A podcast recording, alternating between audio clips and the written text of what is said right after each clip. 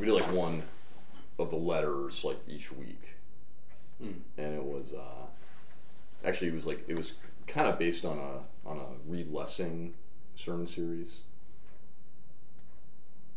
So yeah, we, we might be live.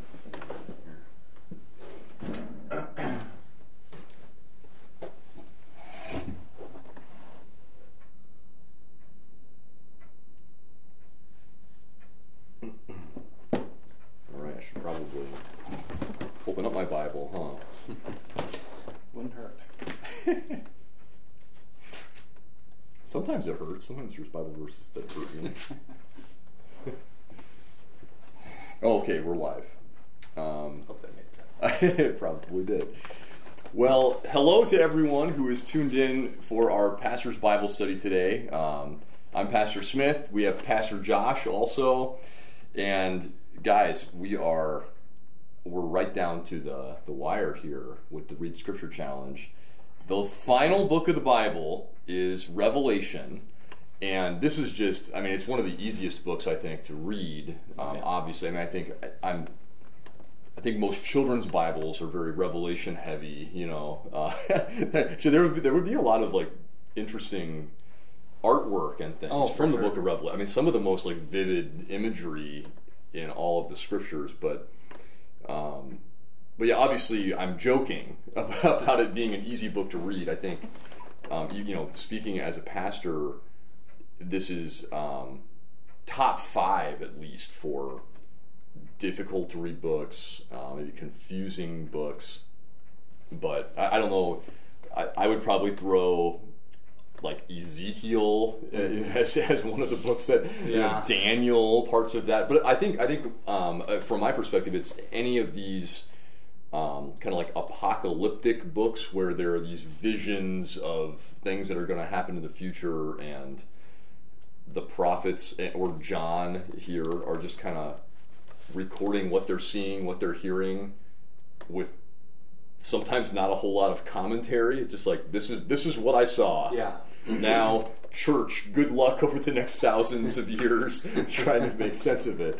Um, so I don't know, Pastor Josh. Any any thoughts just about Revelation as a whole? Yeah, I, I can't remember if I've said this in this Bible study, but I think the best way that I've kind of gr- grappled with how to deal with Revelation is kind of like when you have a very vivid dream and then you wake up and you try to describe that dream and like Mm. you know you know what you saw but the problem is when you try to describe it it's things that don't it's not how reality is and so you're like this person uh, had an arm coming out of their face or like something weird where like Yeah. you know like just things that you saw in your dream but are not grounded in reality and Yeah. that's kind of like what this is like and what those other books that you mentioned are like where they have a vision and the stuff in there is weird Mhm. it's like if you you can't even there's some of the things where you can't even depict what those look like because they just they just don't work in how we perceive things. Mhm. but there's a, a deeper meaning and so um, yeah just a, a different way of interpreting. Um, also i think too it's important to as we go through revelation is this is i, I think like a, a helper book. It's not a it's not a book that we base like a ton of our theology on. Um, it more supports Mm. other uh, other things that have come in the bible Mhm. um, other churches are different. I was gonna say, uh, yeah, I was gonna, I was gonna say the same thing. Um, yeah, I think, I think um, we use that principle sometimes of uh, Scripture interprets Scripture. Mhm. So if there is, if there is a passage or a verse where you're like, I've never heard anything even close to that before, and, and you you think about the greater context of, of, of God's revelation, not not the Book of Revelation, but God's revelation as a whole in the Scriptures. Um, and you think, okay, where where do I find this type of theme maybe being supported? Um, and, and if there is more support elsewhere in Scripture, then you're like, oh, okay, now- you can build what scholars will call like a biblical theology about that. Like, oh, okay, I kind of see this even starting off in Genesis, and and there are many things in Revelation where this is like the conclusion to the salvation story that began, um, you know, when the fall into sin came, the promise of the Savior, and now we've got that Savior um, coming and, you know, being being the one who has all authority in heaven and on earth, and you know, he's the he's the risen, ascended Lord of all, and uh, yeah, this is a we'll, we'll, get there, I think, as, as we read chapter one today, but this is um, sort of a different Jesus yeah. Jesus doesn't change, right? He's the same yesterday, today, and forever. But but this is a um, he's not in that state of humiliation anymore, where he is choosing not to make use of his full divine power. This is uh, now he's he's still God and man, even as the risen and, and ascended Lord, but he is choosing to fully display that divinity. Um, and so yeah, so so we'll see that here in his uh, conversation, you know, in, in his proclamations um, that he gives, and, and, and chapter one, yeah, it's it's Jesus Christ, uh, kind of talking about who he is, what his role is going to be, and then he he starts to um, you know dictate these letters to these churches, um, and so and we'll and we'll talk more about those things too. I, I think. Um, you know, this is how the book of Revelation begins, and may, maybe some of you, even as you, as you've been reading Revelation, you're thinking, "Oh, I didn't realize." Actually, the first two chapters, while they're a little bit confusing, they're not as wild and crazy as maybe the, like the the big middle section of the book. You're like, oh, okay, kind of you ease in. We're, we're, used to reading letters in the New Testament so far from Paul and James and Peter and John, you know. Mm-hmm. Um, but yeah, I, I think. Um, yeah, we're just going to do chapter one, and then we're going to look at one of the letters um, to the church in Ephesus in chapter two today.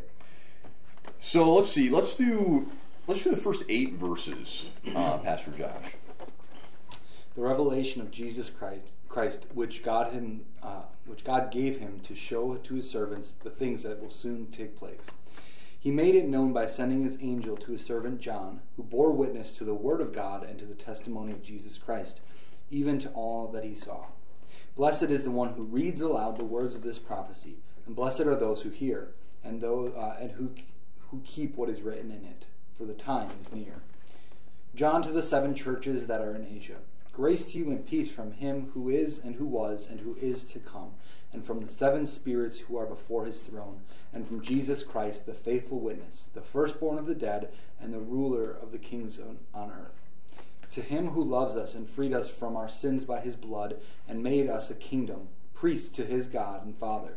To him be glory and dominion forever and ever. Amen. Behold, he is coming with the clouds, and every eye will see him, even those who pierced him, and all tribes of the earth will wail on account of him. Even so, Amen. I am the Alpha and the Omega, says the Lord God, who was and who is and who is to come, the Almighty. All right. starting off real, real simple, real easing into it, right? Really easing, yeah. yeah. Well, and and that's one of the things I, I, think just the striking difference in the way is writing about Jesus and, and who he is. I mean, you know, we're we're familiar with uh, the gospel, um, and, it's just it's just more like grounded in kind of like the I was going to say the here and now, but like the there and then. I guess you know it's like the more like earthy. Like this is what Jesus is doing day to day. You know, obviously he's John is portraying him as who he really is. You know, the Son of God, um, but God Himself. You know, um, one with the Father, going to send the Holy Spirit. Uh, but then here it's just like he, he really is. We're writing about like this is like he is the most powerful. You know, he is he is the one who is is ruling all things. Um, and I and I think you. I don't know some of these things. I mean, some of this language that he uses, especially like in verses, you know, six, seven, eight. Um, we see this throughout the book of Revelation. We see some of these lines maybe like in worship songs, you know, parts of our liturgy. Um, you know, we're just kind of even ahead of time lifting our voices up like with the heavenly host, you know, praising God. Um, so I, I don't know. Um, what what stands out to you in addition to those things, Pastor Josh? There are two things that really stood out to me. The first is uh, in verse 4, how he describes the one who is, the one who was, and the one who is to come. Uh, I, I think, you know, correct me if I'm wrong, but I think that's the first time that the Bible talks like that, the, lays it out that way. I I think so.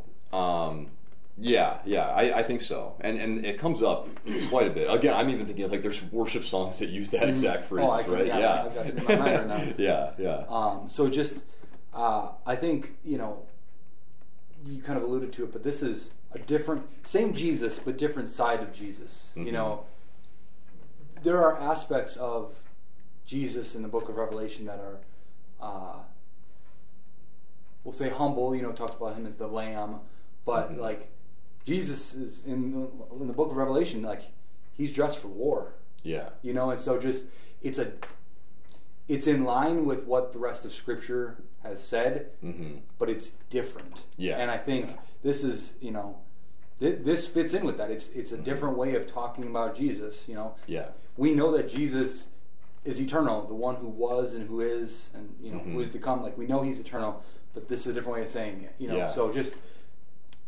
hmm it's one of those where like every like there's a familiarity with a lot of revelation but Mhm. also it's just it's very different Yeah, yeah.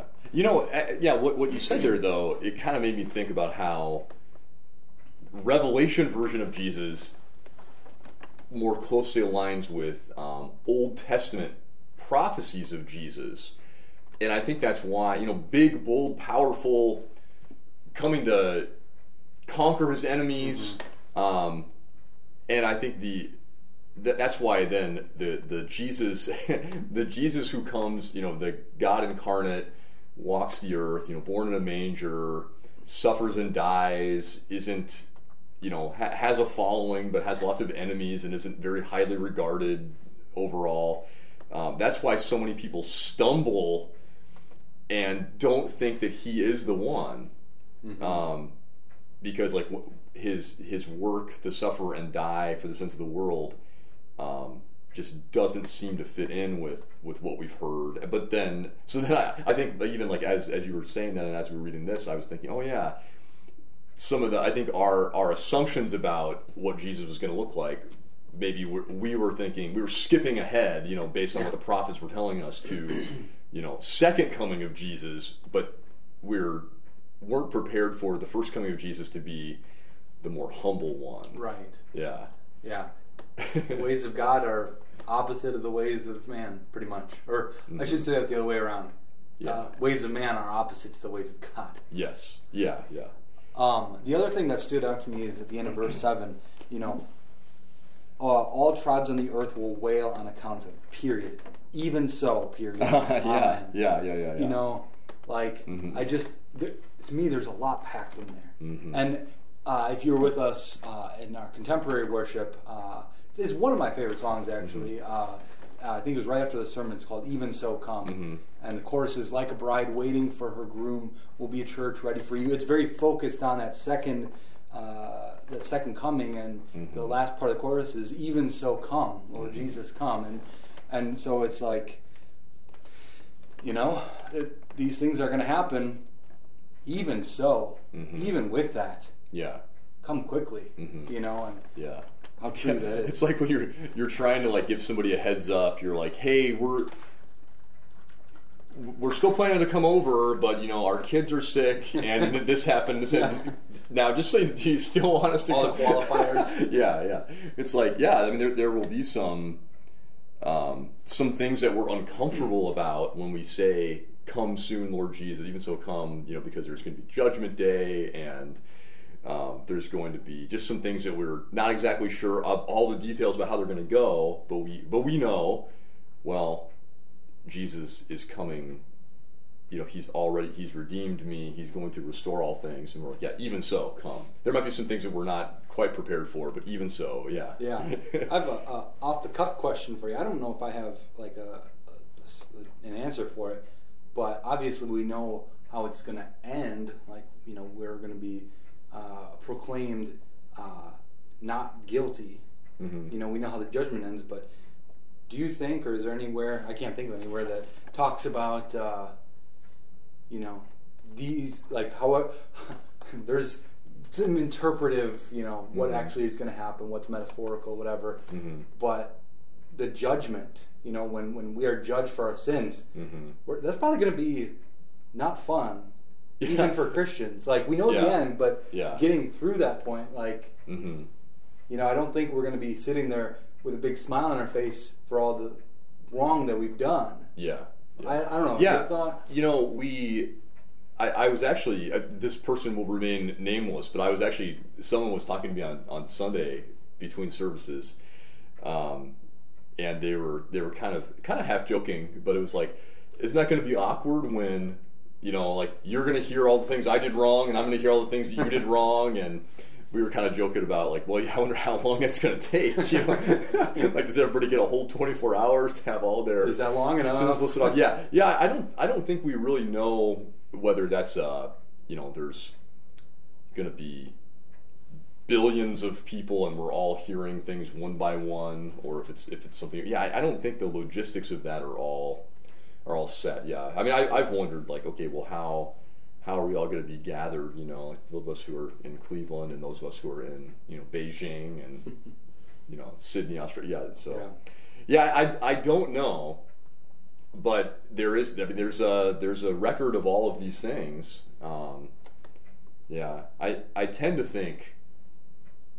I tend to think it's going to be, um, you know, maybe shorter than we think. The Yeah. the, the process. Maybe because- Jesus' omnipresence will come in and judge Yeah. everybody at the same time. Who knows? I, I don't know either, but um, it would be it would be an interest. It'll be an interesting thing. Yeah, I, I, I think about that sometimes. You know, like um, we know Jesus is going to claim all the things we did wrong, but we, yeah, I don't know exactly how how it's going to all play out. Because we have, I mean, we have the the sheep and the goats thing, right?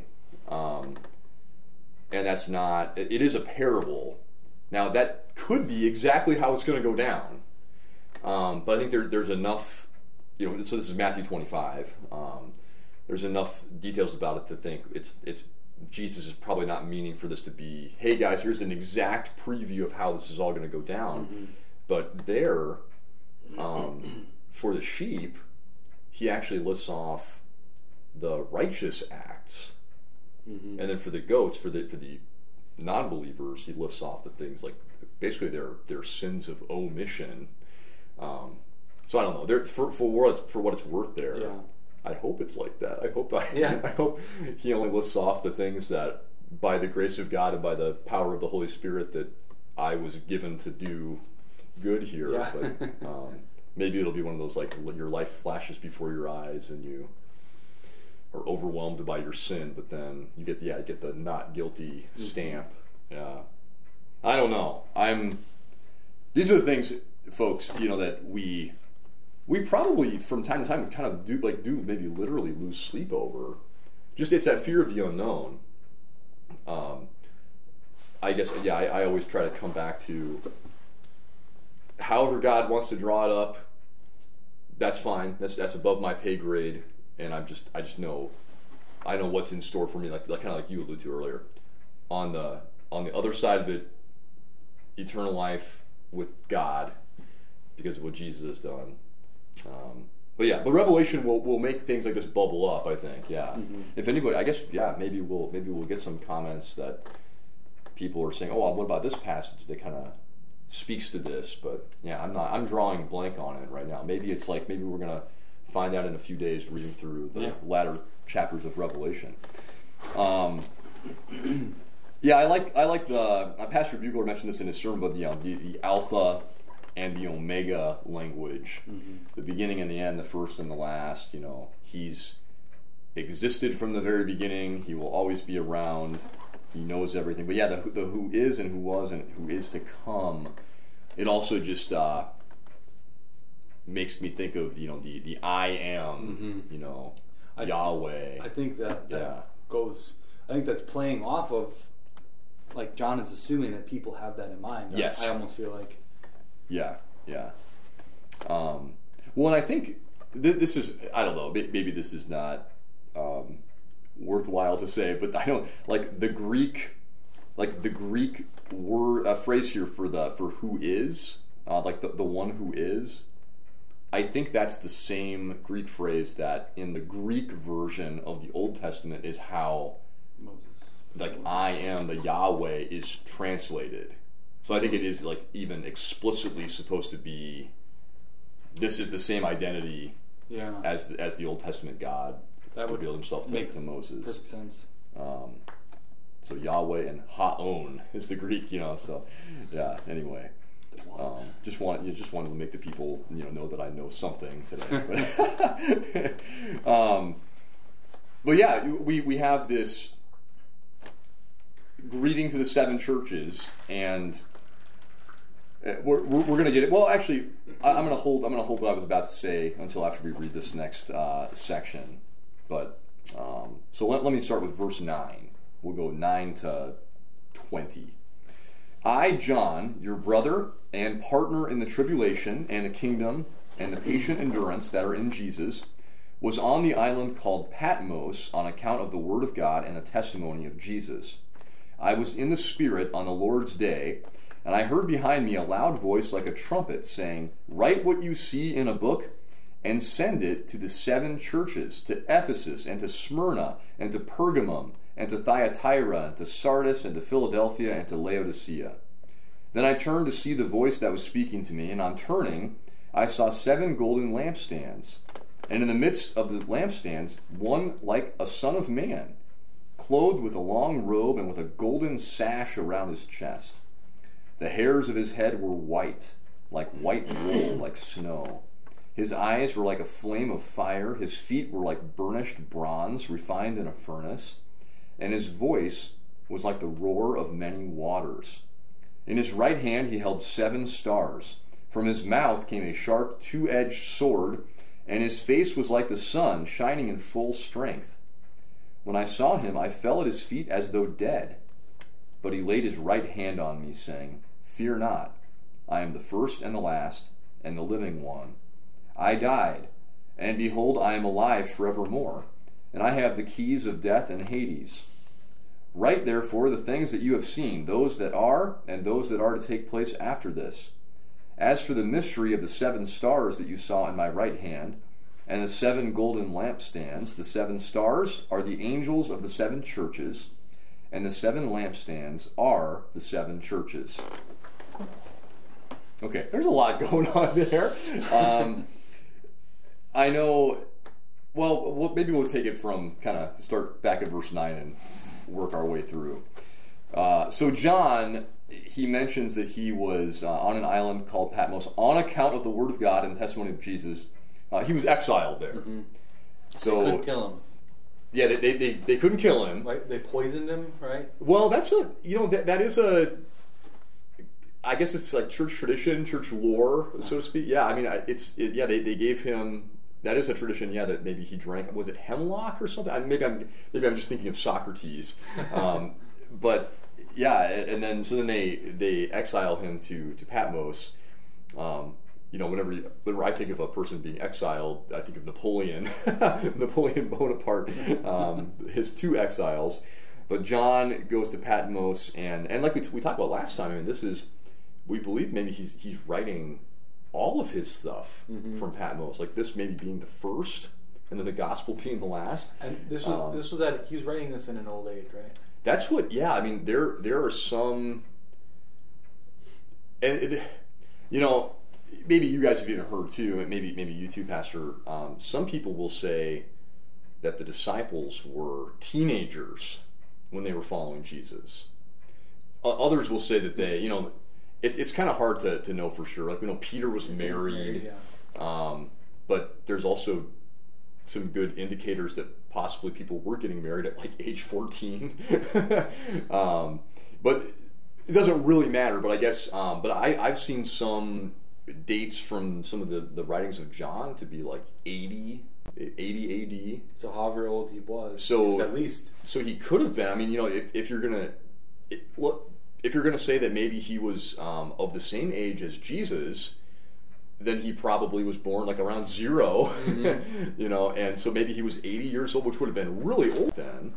Um, but you know, we had that gospel reading in church uh, from the very end of John's gospel. Jesus is kind of like, "What if I want him to live forever?" You know, he could have given given John a, a, a you know a longer lifespan. Um, anyway, but uh, he was definitely definitely had his he was getting his senior citizen discount at at the at the restaurant. You know, he had his AARP card probably.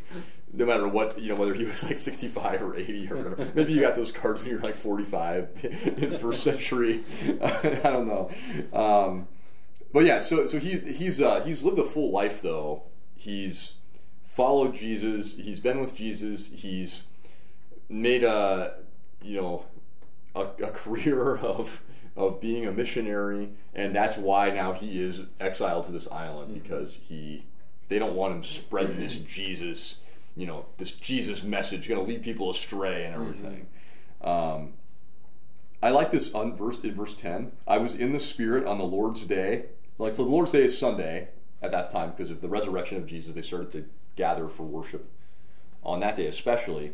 I just feel like you know, if you could translate this, the message probably says, "I was on my way to church, minding my own business, and then um, there's this loud voice talking to me, and I, you know, write write the, uh, you know, write write what you see in a book." So he's like, "Oh man, now I, I've got this book deal now out of nowhere.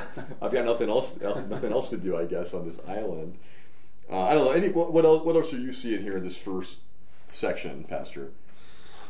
Um, just so it's interesting. Uh, in verse ten, uh, the, he describes a voice like a loud trumpet, and then Mhm. later he says his voice was like a roar of many waters. Yeah, yeah. And so I think right there too, uh, it just to me that that that just shows how he's just trying to take in what he can. mm-hmm. You know, like if if you were to really press him, I, I don't know if he'd be able to say like you know. I also wonder too, was this all like this whole book? Was this all in one sitting?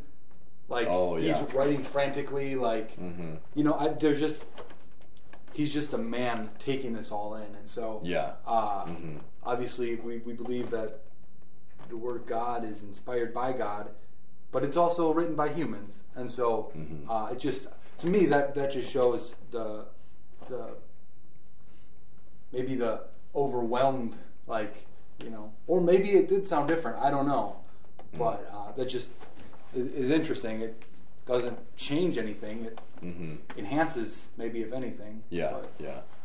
No, but but I think it is very straight. I think we we are supposed to we're supposed to recognize the difference now that Jesus has been exalted at the right hand of God the Father, Mhm.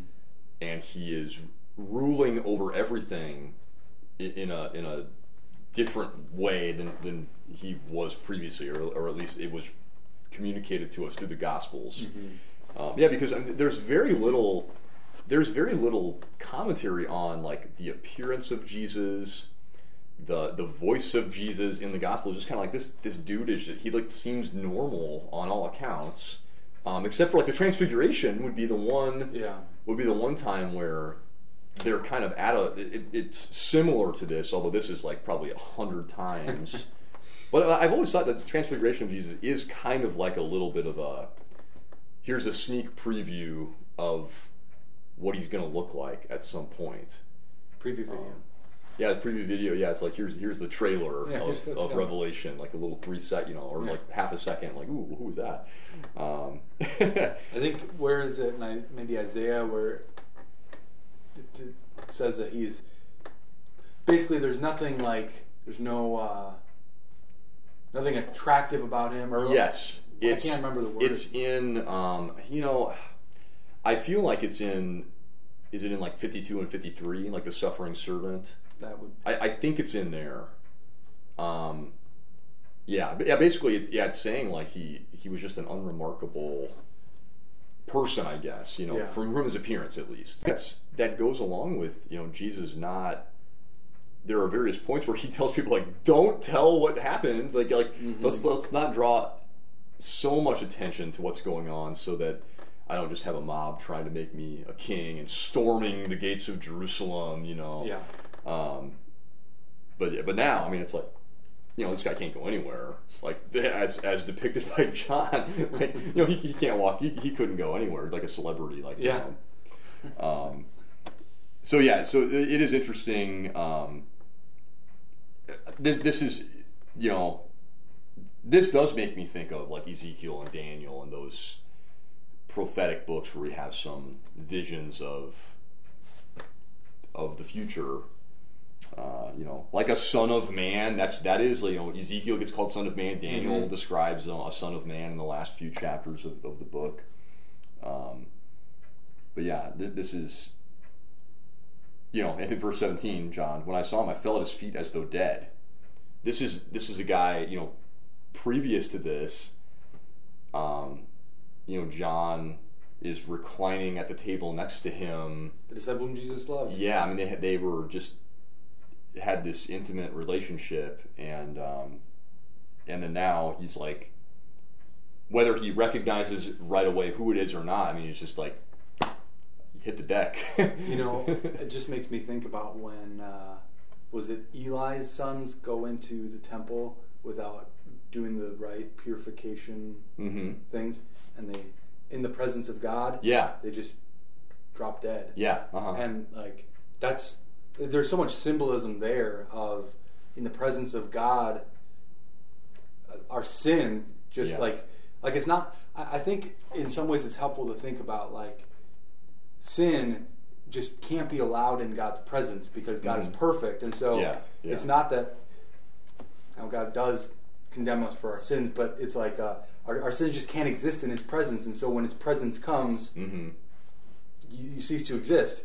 But Yeah. then Jesus, the intercessor, hmm is brings back to life, so to speak, Yeah. John here and hmm those of us who dead in our uh, transgressions. hmm So it's I don't know if if that maybe I'm reading too much into that. Maybe maybe not. But that's Yeah. No, no. I, I think I think that's exactly right. Like that's the the Leviticus stuff, right? Mhm. Th- This is why we had to make this whole sacrificial system and couldn't get too close to God. It was like I remember one of the Bible Project videos was like likening God to the sun, Mm. and if you like got too close, you just burn up. You know.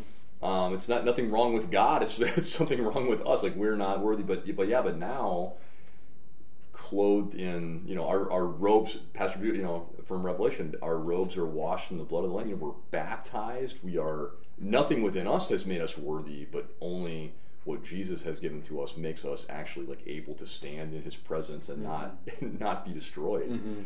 Um, and that's going to be eternity, right? We're going to be actually in the presence of God. It's going to be kind of like, you know, Leviticus times, you know, where if, if their sin was not standing in the way, they could have had like a deeper, like a communion with God, but there were all these things set in place so that they wouldn't be destroyed. That's not going to be what it's going to be like in, in eternity. Those Mhm.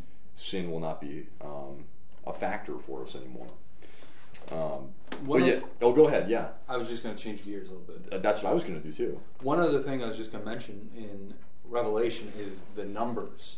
Mhm. Uh, numbers are a very big part of, I mean, to an extent, throughout the whole Bible, you know, we've seen uh, certain numbers come up, you know, uh, 12 tribes of, uh, the 12 sons of Joseph, which turned into the 12 tribes of, of, of Israel, the 12 disciples, you know, like there are certain numbers. Well, in Revelation, a book that is a lot of metaphorical, like Mhm. uh, deeper meaning kind of stuff. We see numbers a lot. Yeah. Uh, seven is is a common number. Ten is a common number. I Mhm. I don't know if those are the two main ones that come up, and then like a uh, multiple uh, multiple of seven. Yeah. Hundred forty four thousand. hmm Um, so yeah, the twelve is yeah with the twelve Or, tribes yeah, everything too. Yeah. Um, and the you know this will come up later with the mark of the beast, but Mhm. uh, seven is like the the number of perfection. Yeah. you know God created in seven days, and like so six six six the number of the beast is like Mhm. one less than perfection. Yeah. And, yeah. So just just being aware of like though we might not have a clear understanding of what all these numbers mean, Mhm. every single number, dare I say, every single one in this book, has deep meaning. Yeah. Um, Mhm. Some of them we are able to decipher, some of them maybe not, but Mhm. uh, they're intentional and they Yeah. they have deep meaning. I think, and I think that um, you have to have a degree of humility when you're trying to parse what the numbers mean. I, th- I think definitely like affirming the numbers do have meaning. Mm-hmm. It, it, I think for for some churches, I, I think Lutherans tend to tend to look at Revelation from a broader, big picture perspective and get caught in not get weeds. as into the weeds. Um, but other churches will really get down into the weeds and with extreme confidence will tell you exactly what this means and that means and and they may be right about some things, but I, I think that we have to have some humility of being like, we know this is all important. It's not just like a throwaway book to ignore, but we don't know exactly maybe like wh- what what this number is referring to. Now we, we might have some guesses, and- Yeah. and, I think like we err on the side of it's most of the numbers are not literal. Yeah, they are standing for like you know completion or yeah incomplete like like the six six six. You know, um, which by the way, my I checked my fantasy football score on Sunday and like I one of my teams had. 66.6 points. I immediately closed the app. I was I was very concerned. My phone was starting to smoke a little Yeah. bit. but but it's funny. Yeah, I mean we, we joke about that, but there are certain even like certain numbers, like you know, like lucky or unlucky numbers. But um, but I think yeah, there, there is. It's kind of a it's a it's a story in a code that is being communicated. But yeah, we have to have again that kind of that humility. Um, Yeah, because you know there's one, you know the the hundred forty four thousand that mhm. uh, it talks about like that's there are churches who will say that that is the number of the elect and Yeah, there exactly. are only 144,000 people Yes. who are going to be saved and that's just so dangerous and that's Mhm. the that's the other that's the extreme side where Yeah. you look at everything and you you have to find meaning in everything and you have to take everything literally and Mm-hmm. Yeah. just it's just there are so many I just can't emphasize this enough don't take this book literally like like there will be like when when we read it there are some things that uh, some things that we will understand a little bit better Mhm. but just don't don't take don't take this like you're reading the gospels Yeah, yeah, it, ex- exactly. Yeah. Now, I mean, now there are. I mean, like some of the stuff that we've read already just today is is pretty much at face value. Right. Um, but I, I know what you're saying. Like, there's most of the book, and, and that's the, that's the thing. Revelation does not want you to take it literally. Like, it's it's not. It's just a different style of literature, even. it's like Yeah. it's like poetry Yeah. uh, it, it's similar to poetry in the sense of like you use words to describe the sun or you Mhm. use different words you're not actually saying the sun is smiling down upon you Yeah. or whatever you know like you're, you're use it's, it's just it's a different Yeah. category you Yeah. don't Yeah. look at poetry and say oh okay so the sun is up there smiling hmm no it's it's separate from uh, narrative Yeah. So yeah, I just can't emphasize that enough Yeah, yeah. So, so you need to, and the and the Bible. That, that's like half the battle of reading the Bible is recognizing what type of literature is this book. a lot of emphasis put Um, on in the seminary, yes. focusing on okay, what are Mhm. what what category is this? How Yeah. do you read that? Even Yeah. breaking down the Gospels, you know, talking about Mhm. parables. Yeah, you know, yeah, exactly. Yeah, yeah. Yeah. There, yeah, yeah. There's even within certain books, there's different styles. Yeah, yeah. And I again, I'll mention the Bible Project again. These videos we've been watching along with the Read Scripture Challenge, they do a really good job of I think pointing out like framing books and giving you a heads up of like how how to read it, what challenges are going to be in your way, and uh, what just gives you a, a better hope of understanding it. I guess. Um, yeah, I guess yeah. To wrap up here, um, well, you know, he, he's got these uh, seven churches in, and these are these are real places. You know, like I, I believe that there. I think I don't think this is a debatable thing. Um, there there were seven actual congregations in these places, and these letters I think were given to these particular. Con- I mean, like they're mentioning specific people's names in some of these. Um, not in not in the first one, I guess, but there there are actually like sometimes like people's names, but but some of it's very general. And so I think most people do take these letters as they're written for a particular time and place in church, but they're also written for the the capital C church also. So like when we read, we're going to read here very, very quickly the the letter to the church in Ephesus. There's going to be stuff in here that's going to apply to the church in Westlake in 2021 uh, and 2022 and, and beyond. So much in the same way that you know Paul is writing to the church in Philippi, and we still read that one and find great value and encouragement and challenge in it today. Um, so I, I, I believe that these are written by the Lord Jesus to the churches like for the rest of time.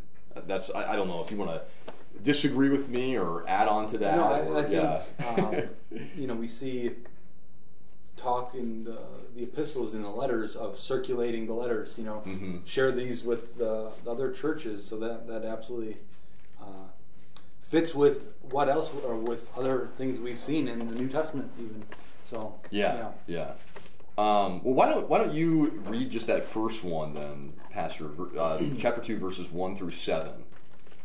To the angel of the church in Ephesus, write the words of him who holds the seven stars in his right hand, who walks among the seven golden lampstands. I know your works, your toil and your patient endurance, and how you cannot bear with those who are evil, but have tested those who call themselves apostles and are not, and found them to be false. I know you are enduring patiently and bear uh, and bearing up for my name's sake, and you have not grown weary. But I have this against you, that you have abandoned the love you had at first. Remember, therefore, from where you have fallen. Repent, and do the works you did at first. If not, I will come to you and remove your lampstand from its uh, place, unless you repent.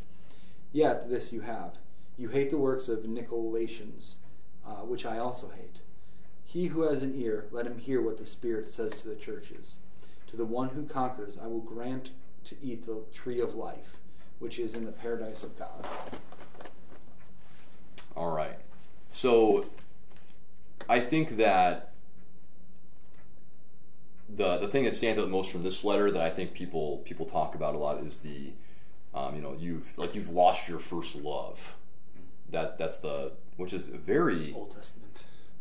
well yeah yeah it, it, it is it is an Old Testament thing. What you're kind of like calling this church out for like being unfaithful. I I guess well at least some of them. Um, like the the Nicolaitans. Um, my study Bible has a note that they were basically like a group that thought, well, we can still be Christian, but also we can still worship the goddess Diana and go and sleep with the temple prostitutes and kind of, ah, it's probably not a big deal. Um, and uh, and Jesus himself is saying that's you know I hate those works too. Um, you guys do too. That that's good. Um, but but this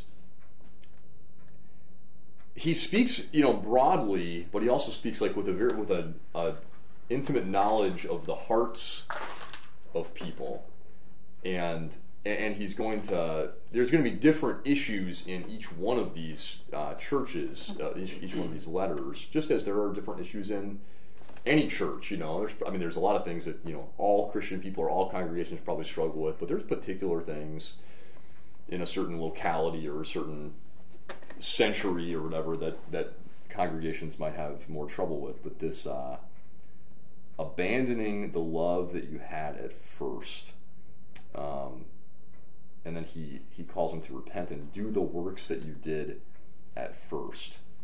Um, yeah, it just makes me. You know, I, I think we can talk about this like in the context of a of a human relationship, like even a marriage, where there might be two people that have been married for a long time, and they start to, you know, maybe they they don't have the the passion that they had in the first few years or something. And I think that's what that's what Jesus is calling this church out. You know, like you you had like when you first came to faith, you were on fire and you loved me and you would do anything for me and you were you know and now it's just that that, that love has kind of gone a little bit cold Um, and uh, I I remember doing some work on on this text a few years ago for something different, and I um, was kind of struck by I think it was in a commentary that I read about so like verse uh, verse five, you know, do the works that you did. You know, repent and do the works you did at first. Sometimes like a marriage counselor will tell a couple, even if you don't feel the love, like you know, just just act. You know, act how you used to. Do romantic things. Buy flowers. Do the chore that your spouse hates to do the most. You know, um, be affectionate with them, and your heart will catch up to the actions. Um, that that's kind of I just kind of think about that, like where even if if maybe if you've been convicted, wow, I maybe I, I do feel a little farther away from God. Was it the, the cliche is right? If you're far away from God, you know who's the one who moved? You know, it was you. Uh, God didn't move away from you. Um, you know, you want to you want to have a sense of urgency there, but you know, even if you're maybe your heart is truly far away from God, go back to church. You know, get in the Word, start praying again, and God can God can do stuff with that.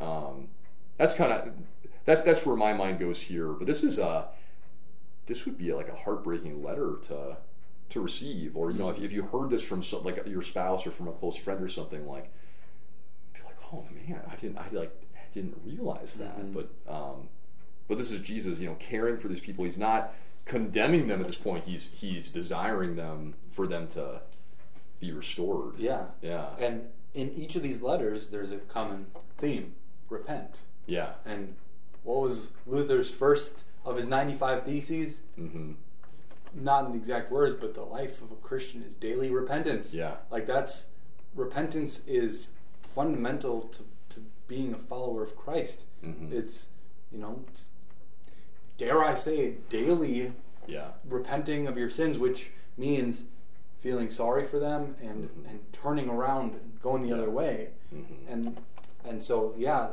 the Jesus giving giving an opportunity sounds kind of weird, but I'll still say it that way. Jesus giving them an opportunity, saying, Mhm. "Repent," and then later, "I will grant to eat the tree of life." Yeah.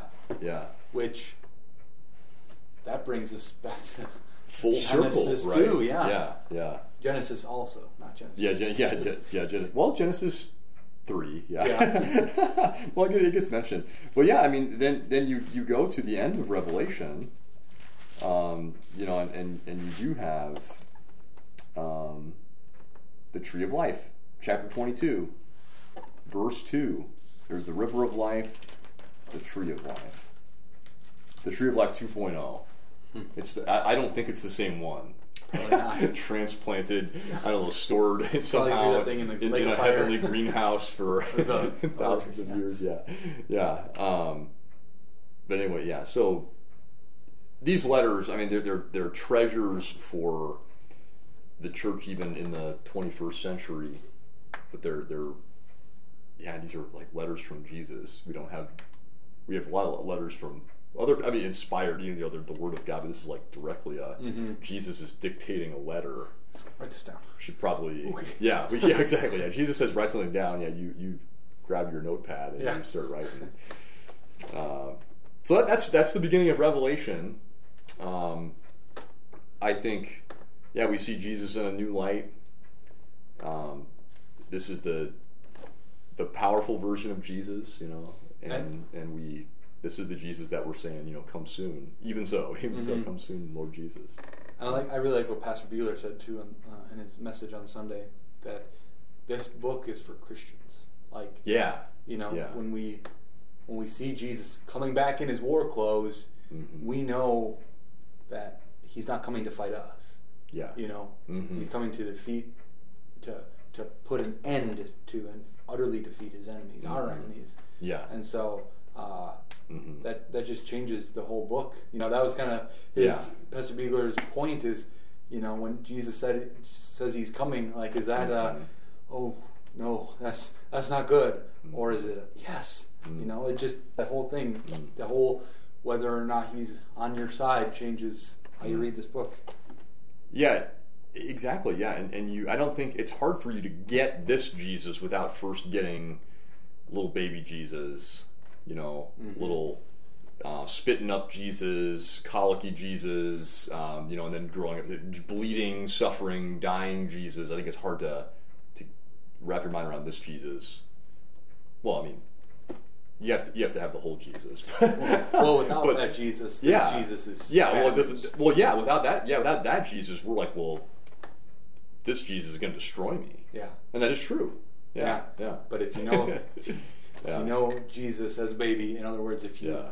if you have faith that Mhm. that sees the whole story, then Yeah. this is good news. Absolutely. And speaking of that baby Jesus, we got Christmas Eve Yeah. services coming up, so we invite you to join us for dip, and then and then even over the next few weeks. I mean, we still kind of carry on that Christmas and that Christmas theme and some of those Bible passages of young Jesus, and then then we get into like maybe the kind of the start of his ministry too. So. Uh, well, thanks, Pastor Josh, and thanks for tuning in for our Revelation um, Bible study. I, I guess we should say, you know, with the with the holidays and with uh, with actually even our travel schedule, both going to be uh, sneaking away to visit some of our family in different states. Um, we we will not have this this Bible study for the next two weeks, but then we'll come back refreshed and stronger, and it'll be the greatest Bible study we've ever. No, I'm just kidding. uh, but just just a little programming note there uh, that we will take a couple of weeks off, but but we will be back. Um, so thanks for joining us, and God's blessings, and and we'll see you for for Christmas Eve.